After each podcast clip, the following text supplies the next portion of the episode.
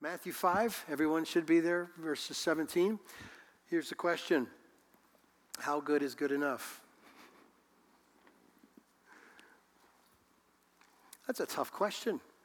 Um, you you might have heard it presented in different ways. You know, if God were to ask you, if you were to go up to heaven and God were to ask you why I should let you into my heaven, what would you say? You've heard that before. Um, most people, most people in the world would start with things like, well, I've lived a pretty good life, you know, and uh, they would do that good pile, bad pile stuff where I'm hoping that the good deeds that I've done in my life would be uh, greater than the bad deeds that I've done, and God would measure like we measure, and he would look at things and say, well, you've done more here than you've done there, so welcome in, into heaven. Now, um, the problem is, though, even though those are common responses, and, and maybe you've even had a response like that, it still doesn't answer the question, does it? How good is good enough?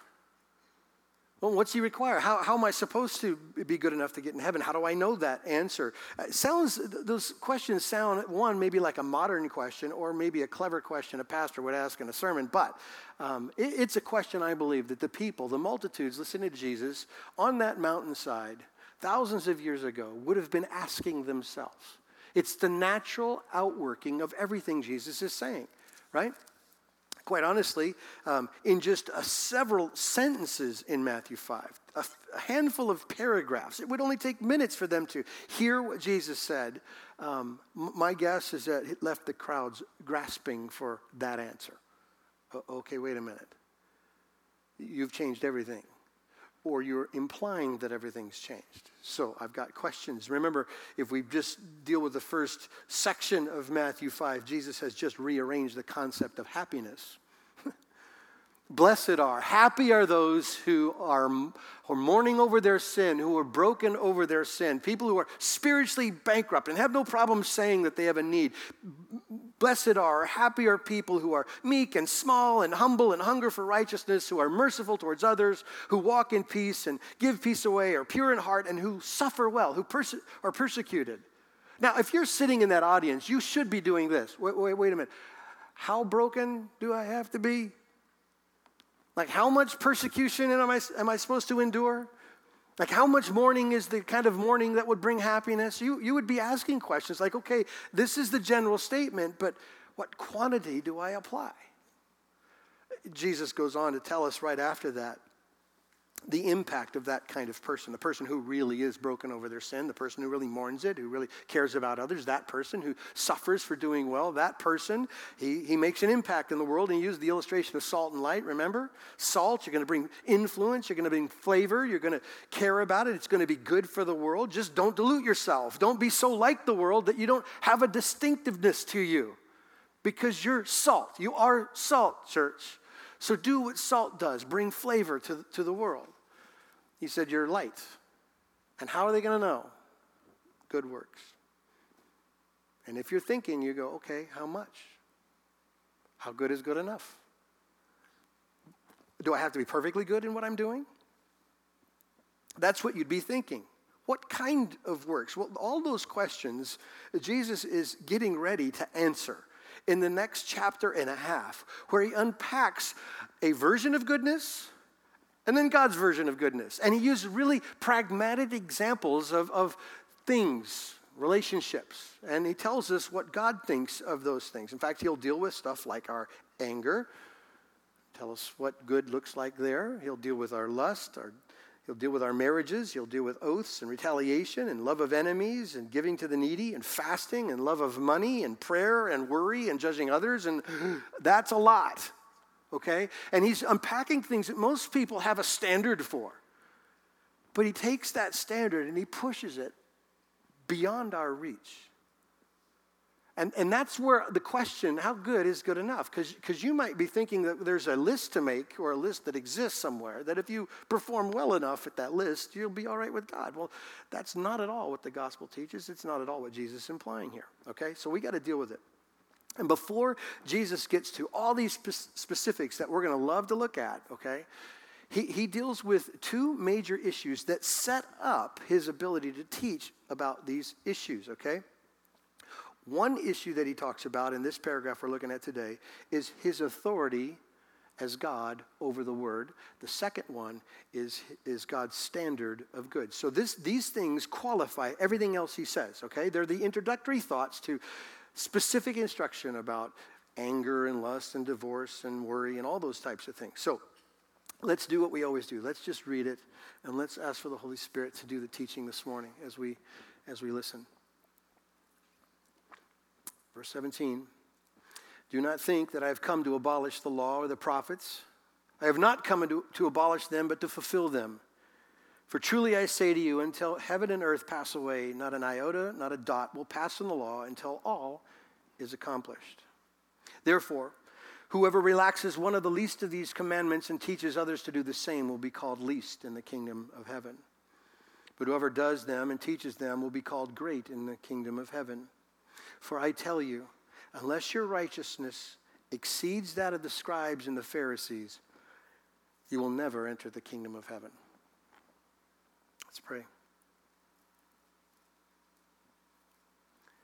Lord, I, my prayer this morning has been that you would um, reveal to us who you are and what you think about how we are to relate to you and to others. God, I, I confess my inability, my failure, my sin. I, I can't go a day without um, almost going the opposite way of many of the things I see written here in this sermon. And to confess honestly, I struggle even um, to grasp it sometimes, the way that Jesus implies it. Lord, we are we are the church. We are saved by faith in Christ. Uh, we are um, being completed as we speak. We're being finished as we speak, transformed over time into the image of Jesus. This is a part of that transformation. God, I pray that you take these words and you help shape our hearts and our understanding around what you define as good. We pray this in Jesus' name. Amen. There is a, uh, and you probably noticed it, we're getting ready to experience, and we have in this first paragraph, a phrase that Jesus uses. I'm calling it a Jesus phrase. I call it a Jesus phrase because he uses it enough for us to remember it or think about it whenever you think about that particular section of Scripture. In fact, if you read this sermon or have anybody quote it to you or you recall it in your mind, my guess is this phrase would be one of the phrases that would stick out to you. You've heard it said, but I tell you, right? I say to you is what the E S V, the version that we're looking at today. It's the familiar part to us. In fact, Jesus uses it nine times in seven paragraphs. It's the phrase he uses to, to set up the teaching of all these pragmatics. You've heard it said, right? Uh, an eye for an eye, a tooth for a tooth. But I tell you, and he goes on to redefine it, reset the standard, okay? Um, it's an important uh, phrase. It's the most repeated phrase in the Sermon on the Mount.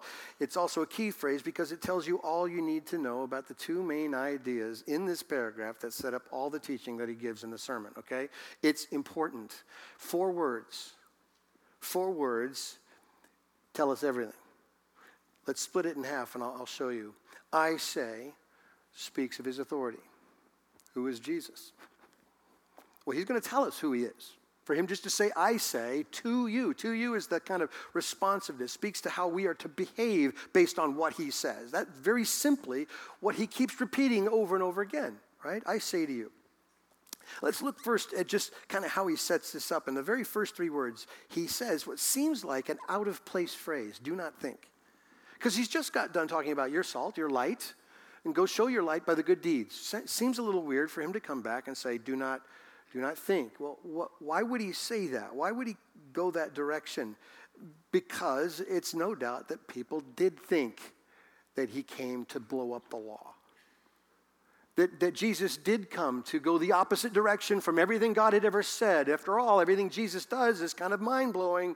He's doing things we've never seen before. He's saying things we've never heard before. He doesn't regard this law or that thing. He doesn't hold to the norms, the social norms. He's doing things nobody's ever done before. And so my guess is that he's referring to uh, the, the Pharisees and the scribes, you know, the, the religious experts, these people that by behavior show themselves, and the scribes who spend their life studying the Word, the, the Bible, Bible, the Torah, the law. These people knew more than everybody. And these two people are the ones who we will see over and over again in the gospel who make accusations against Jesus that he does not care about the law. And that's why he starts, do not think that I've come to do that. All right? if we're honest with ourselves, um, Jesus is different. And if we just recognize how people are perceiving him being different, he is upsetting. Here Jesus drops into this moment in time and space, and everything gets messed with. Stuff gets changed. And, and, and people are concerned. Now, clearly, it's only chapter five. I'm certain he's done things so far in, in this narrative that has bothered people. And clearly, if you read the Gospels, I mean, you're not going to get ten chapters into this where he is driving them out of their mind with different behaviors that they didn't think matched up to what God said, okay? And they were convinced one thing for certain, that man is a lawbreaker. So Jesus begins by saying, don't, don't think that. But here's, here's why they got there. And you probably know some of this stuff. That guy eats with sinners. We don't eat with sinners. In fact, the very first thing we see recorded when Jesus exposes himself for public ministry is he calls a dinner party with the notoriously evil people in town. Tax gatherers and prostitutes and criminals. And that's the only kind of people that could gather, and he meets with them. Well, we don't do that, but he does. This man touches the unclean, like lepers. We don't touch lepers. He's touching lepers. He sits down and speaks with women. We don't, we don't speak with women. We don't have those moments. He runs into the temple, we know later, and overturns the money tables. It's, it's amazing. He does work on the Sabbath. He heals people when he shouldn't. In their minds, there's no way someone who followed the law would do the things that you claim to do, Jesus. No, no way. You say you obey, but we're making accusations against you. But here in verse seventeen, Jesus declares his loyalty to the law. Look at verse seventeen again.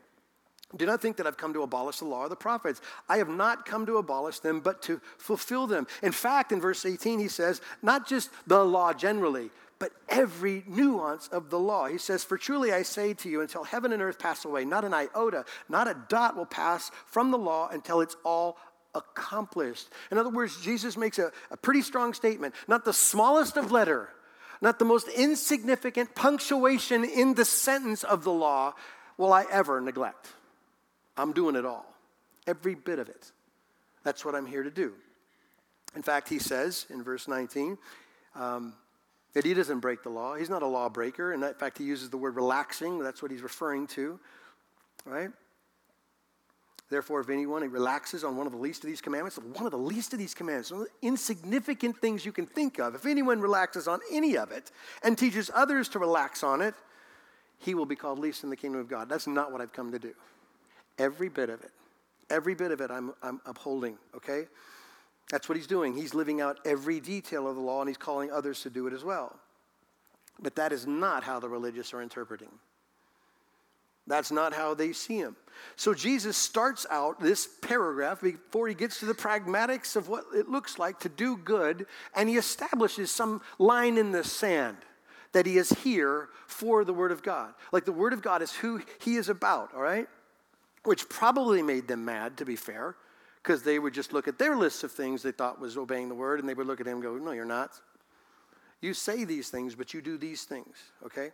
Now, that statement probably made them mad. This next one made them want to kill him. When he says, I've not come to abolish, but to fulfill it, it's like Jesus saying, not only I am for the word, but the word is about me. Now, just get your head around that, church. For this man who they thought didn't match up to God's standard, for him to say, this whole thing focuses on me. I am the focus of it. It's about me. What does it mean to, to fulfill? It means to carry out, to accomplish, to complete. I love this one, to make perfect. So if you were a listener hearing Jesus say, I didn't come to abolish, but to fulfill the word, it's as if he said, I came here to make the word perfect. How offensive, offensive is that to, to those listeners, okay? Martin Jones said this, the central claim made by the Lord is that the law and the prophets point to him and will be fulfilled in him down to the smallest detail. One other writer said this, for Jesus to claim to be the inerrant exposition of the word who has come to tell everyone what the law really teaches is one highly controversial claim. But to also claim to be the absolute embodiment of God's greatest promises is, to, is more than a bit blasphemous if it were not true. How do you think they heard him? These are bold claims. How do you think they understood him? They did this. I know they did this. Nobody says that. Nobody talks like that. We've got all these prophets. We've got all these narratives, all these Old Testament stories. Not one of our patriarchs came down from the mountain and said, this is what I got to tell you. They all said, God sent me to tell you. Thus says the Lord. That was their motive. But here, as opposed to, you know, like Moses coming down from Mount Sinai, here Jesus is on a mountain and he's speaking for himself. This changes everything. This makes him massively offensive if they don't see him for who he truly is. So he declares himself to be the one and only, okay? To have the authority above the Torah, above the law, right? So, so let's stop for a second and make a, a point, an obvious point, I think. For, for Jesus to claim to be the Lord over the law, for, for uh, him to claim to never have a violated even the tiniest part of God's law, to have obeyed everything to its smallest proportion, right? To, to never have denied any of it, to, to claim to be the interpreter, the perfect interpreter of God's forever word. For him to claim to be that and to claim to be the focus of all the promises that you read in the law. Well, he's either the truth or he's a liar. Right? He's either who he says he is or he's making it up, all right? And I suppose, I, I guess that's the issue. I, uh, I'm aware every week of the hundreds, even thousands of people that show up on Sunday. I am not aware of why you come. I don't know what makes you walk in the door. I don't know if it, if it's like my mom keeps pestering me, I got to go to church, or my wife won't leave me alone. I mean, there's lots of reasons to come. I have no idea. But if Jesus is either the truth or a liar, that's the question, don't you think?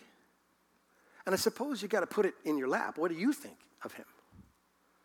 How do you consider Jesus? If you think Jesus is wrong, well, then you do what they did. You do what everyone else has done about Jesus. They just reject him. They try to put him in categories like he's a good man, he's a moral teacher, he's a prophet that meant well, sincere as sunshine, but crazy, right? He claimed to be God, so let's just write him off. Let's just reject him. You could do that. But if Jesus is telling the truth about himself here in this passage, then we're dealing with God. And you don't have the right to just marginalize him. You need to sit up. So, if he is not the Son of God, why are you here? And why do you listen? Why would you care what Jesus has to say about marriage or, or worry or prayer? Or why would you care what he thinks about money or about love? Why would you, why would you care? If, if Jesus didn't make this world, and if Jesus doesn't hold it together by the word of his power, then what do you care about what he thinks you should do in the world? Doesn't even matter, does it? Shouldn't. So, some have come to that conclusion, to be fair. You might even know some. You might even be here. You might have concluded that Jesus isn't what he claims to be or what I'm claiming him to be. And so, so you've kind of come to the conclusion. But here's this funny little thing, and it should leave a ginormous question mark in your heart. Concluding that Jesus isn't who he says he is doesn't stop your endless groping for answers. And that's that's got to leave this nagging, gnawing issue in your heart, because you can write him off, but you're still on the hunt. You're still out of peace. You're still broken inside. You're still looking for answers. You're confused, and you're alone.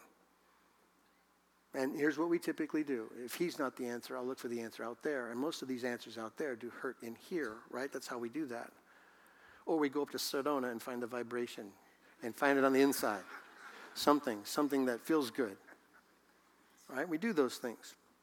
And maybe you'd be one of those who say, no, I haven't rejected him totally, um, but Jesus is more useful than, than just to reject him, like he's for emergencies. He's like, good luck, right? But he sits very submissive in his place until I need him, until I call him, until I want him, until I ask him. And when we relate to each other, this good luck charm called Jesus, he listens to me. I ask, I tell. And he's very submissive in, in, in his relationship toward I am. It's, it's kind of like... um. This illustration might help you, but I think it is the human inclination of the heart to treat our Lord like that, to do all the talking and none of the listening. Because I'm going to suggest to you that for Jesus to claim to be who he says he is, then the response should be from us to lean in, here to learn. Um, in Matthew seventeen, there's a wonderful moment where Jesus, his disciples, he takes his three amigos, the ones that are closest to him, Peter, James, and John. He goes up on a mountain. In your text, it'll have a title called the Transfiguration. That simply means that Jesus revealed his glory as God to these men. Um, he probably did it for their faith. He did it for our faith because it's written in the text. There's lots of reasons why. But he's on this mountain. The text tells us that when he was transfigured, his face glowed like the sun, and his clothes began to shine bright, okay? And and to make matters even more awesome, here comes Moses and Elijah. So there's this big party of really great things going on, right? And Jesus is glowing. And what, what do the disciples do? Peter, what does he do? Lord, I got a great idea. I want to build three houses. And you can live in one, Elijah can live in one, Moses can live in one, and we'll just stay here forever. That's the best idea I've ever come up with. Lord, listen to me, because this is really good, and we don't need to leave here. And then a voice from heaven, the Father says, this is my son in whom I'm well pleased. Now I'm going to paraphrase, please don't be offended. Shut up and listen to him, okay? That's what we do. When God speaks or when we think of God, we have a tendency to kind of rush over him, to try to inform him, to try to educate him about our needs or our wants or our desires. And here's what the reality of it is. This is a moment in the text that is screaming, listen to Jesus. If he declares himself to be the one and only, the interpreter of the word, the perfect interpreter, to have fulfilled all the promises, to be the perfect keeper of the word, then we should listen. We should listen to him not only because of those things, but also because he sets the standard for what is good enough. It's that question we started with, how good is good enough? Well, he needs to tell us how good is good enough. Don't you agree? He sets that standard, and he tells us in verse twenty. Look at verse twenty.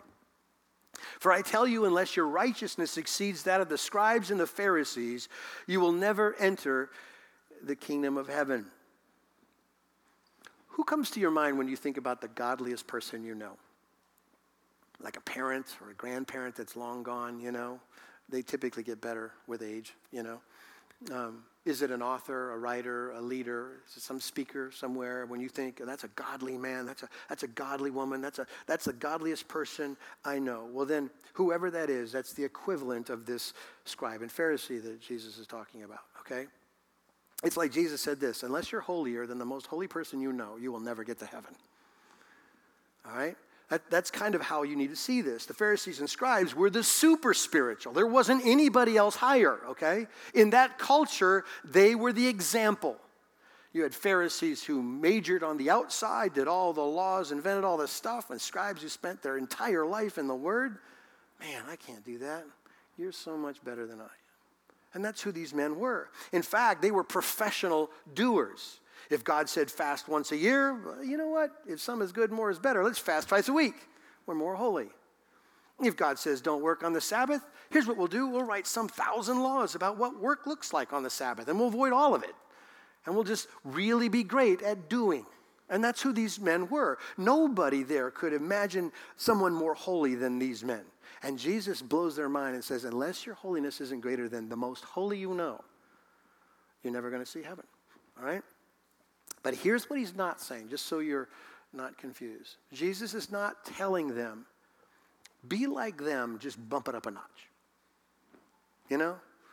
Be, be like the Pharisees and scribes, just try harder, just do, just do a little bit more. That's my standard. Be like them, just bump it up a notch. If, if Jesus, in the very beginning of the Sermon on the Mount, flipped the definition of happiness upside down by saying happiness comes through brokenness, comes through persecution, comes through service, comes through care for other people. If he takes happiness, which typically our world defines as selfishness, and says, no, it's selflessness, if he does that with happiness, that's exactly what he does with holiness.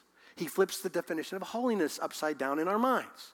Because we measure horizontally, we look around and say, that is a good man. That's who I'm supposed to be like. And Jesus says, listen, if you're shooting for one another stuff, like you want to be like them, you're never going to see heaven. Because your righteousness has to be better than the most holy you know. In fact, here's the reality. Jesus exposes their problem with that one statement. You guys are religious, but you're not righteous. And therein lies the problem.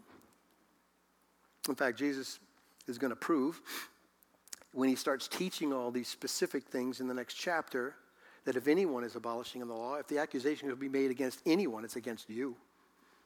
You're the one not keeping the law. You're the one performing, but it's only external. And he basically says their righteousness is fake. It's no righteousness at all. And it's fake because they follow the letter and not the heart, not the spirit of the law. That's why it's fake. You do things. Clearly you do things. You follow regulations, but there's no connection to your motive. There's no connection to the heart. There's no connection to love. That's what he's saying. Do you know anybody like that, by the way? People who do the outside but don't do the inside. We all know people, have met people like that. They typically end up being judgmental or critical or legalistic. They're very concerned about how you do things. We all know people like that. So here would be a letter example. Here's the letter of the law. Don't kill anybody. I'm good so far. I mean, that's in me, but I haven't done it yet. So I'm fifty-five and I've not killed anybody. But then here's the spirit. Don't get mad. I got mad driving here at three thirty in the morning, okay? I can't do that. Here's the, here's the letter. Eye for an eye. Makes sense, doesn't it? Like if, if you commit these crimes against me, well, we'll just load those same crimes up against you and we'll even the scales. That makes perfect sense. And then Jesus, well, here's the spirit. Turn the other cheek. I don't do that either. Hardly ever. I'm better. I'm more gifted at the eye for the eye stuff. Here, here's the letter. Love your neighbor, hate your enemy. Who couldn't do that? You don't have to think about that. Love those who love you, hate those who hate you. Done, right? Jesus says, here's the spirit. Love your enemy. Do you see why the righteousness of the Pharisees won't get it, right? That has to exceed that. It is much easier, let's just face it, it is so much easier to keep rules than keep the heart of God and his law, right? I'm terrible at rules too, so I, I think I stink at both of these. But, but, but bottom line, it is so much easier to say, I will do this, I will do this, I will do this. But to do it from the right place is, is totally different. But here's what you need to understand about oh, fulfilling the law in its completeness. It's obeying both. What he says and the motive by which you do it. It's both. It is not like God said, don't worry about the rules. Knock yourself off, you're free. No, no, we do them, but we're supposed to do them from the heart of love, compassion, and worship, right? So that's the reality of obedience. It's fulfilling the law is both.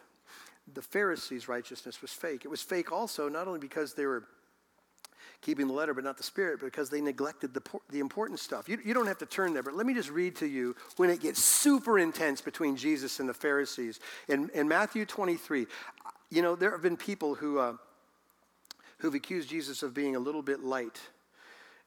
You, if you were here, hearing Jesus say these to the religious elite, it would just totally impress you. Leave a mark. Here's what he says to these religious people, who he says neglect the important things.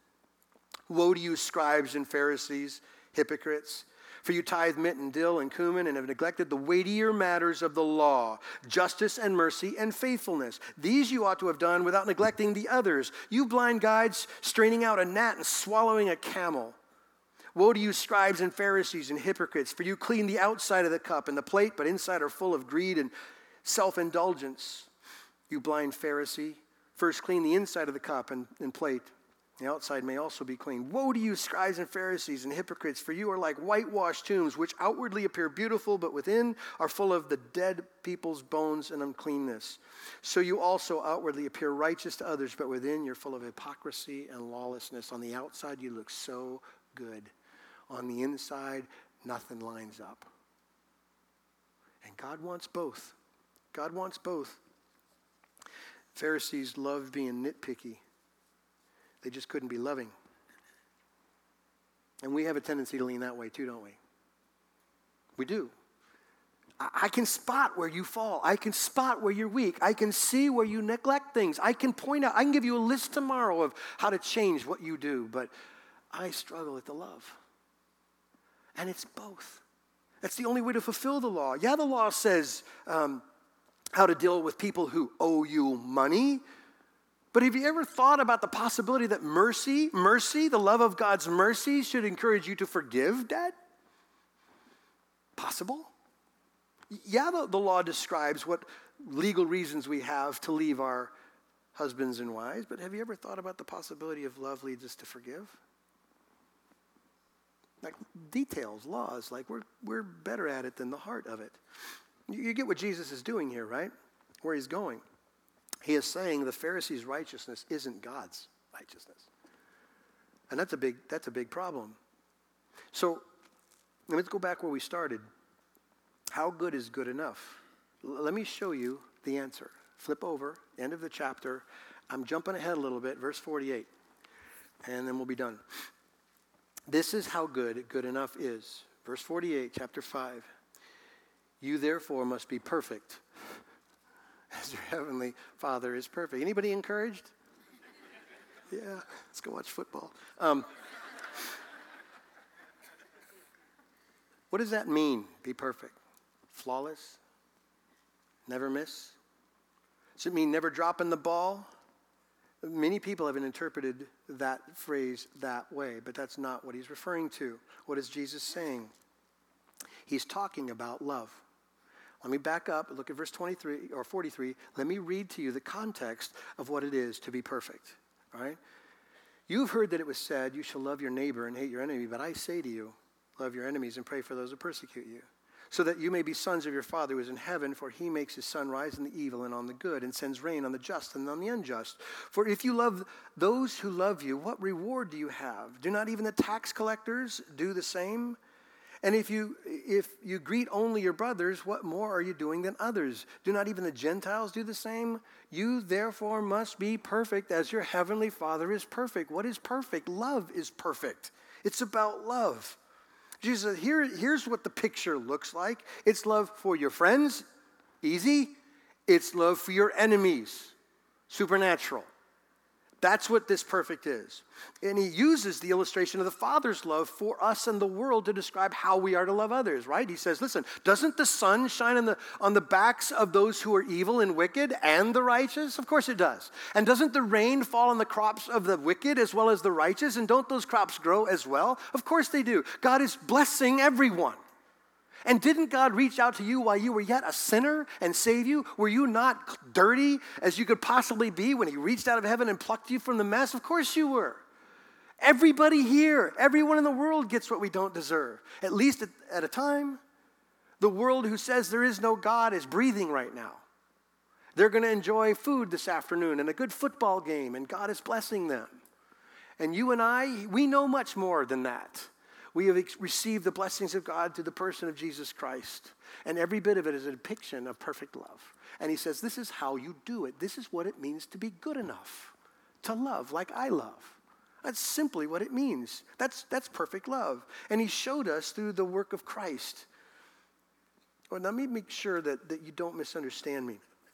I am not suggesting, so please listen, that anybody here or anyone who's ever lived can be saved by loving.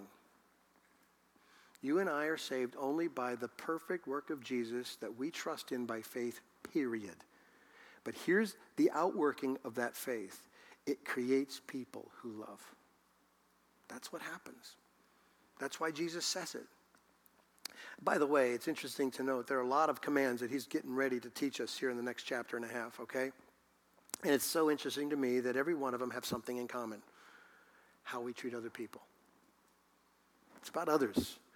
In Jesus' mind, this whole thing is sorted out by having a heart so transformed that the natural outworking is that others are blessed by us and loved by us. Okay, so let me make this real simple as I close. Jesus started this section addressing the accusation that some would say, you don't do it, Jesus. You don't match up. You don't do good. You, you don't obey the law. You don't even care about the law. And Jesus says, no, no, no, that's not true, not true at all. I'm the embodiment of the truth. I am the embodiment of the law. I keep every law, jot and tittle. I do it all. Um, I am the law's fulfillment. Every promise that God has made is fulfilled through me. That's what this is. But here is the essence of the law. Love. Love. I don't care how much you didn't work on the Sabbath. Did you love someone? That's what I care about. Isn't that what he said later on? We'll get to it in this sermon in, in chapter seven, verse twelve. So whatever you wish that others would do to you, do also to them.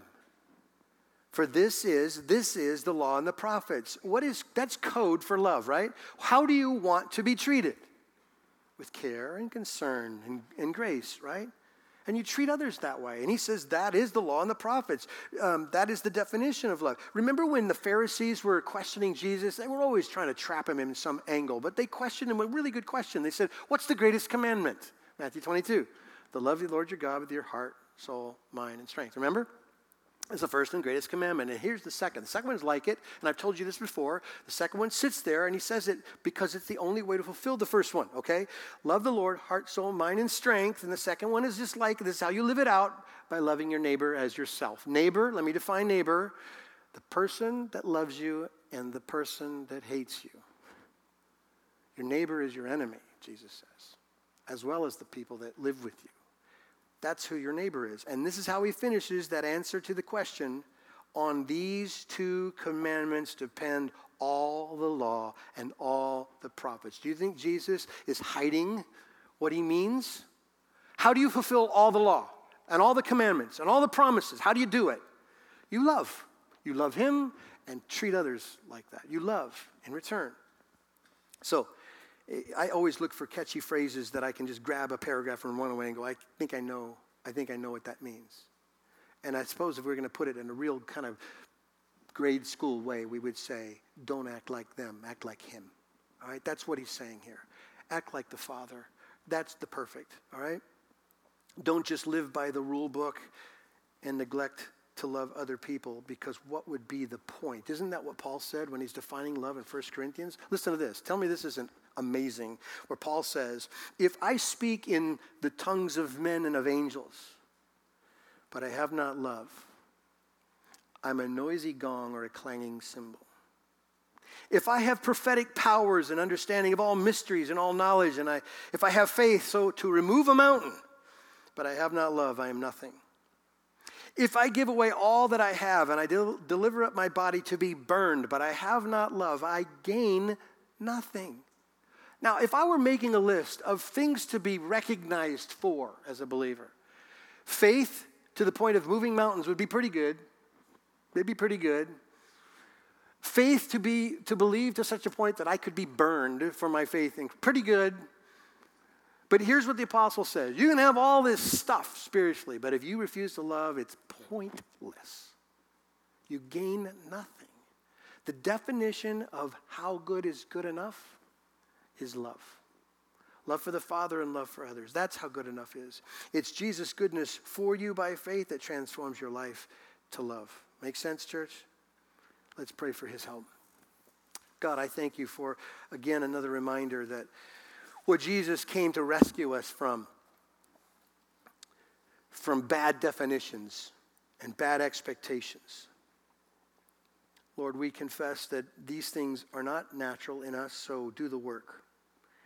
Through your Holy Spirit, transform our hearts to love like you do, to care for others, and to set aside ourselves. God, forgive us for our, our failures and for our selfishness. Forgive us of a week of um, dropping the ball when we care about others.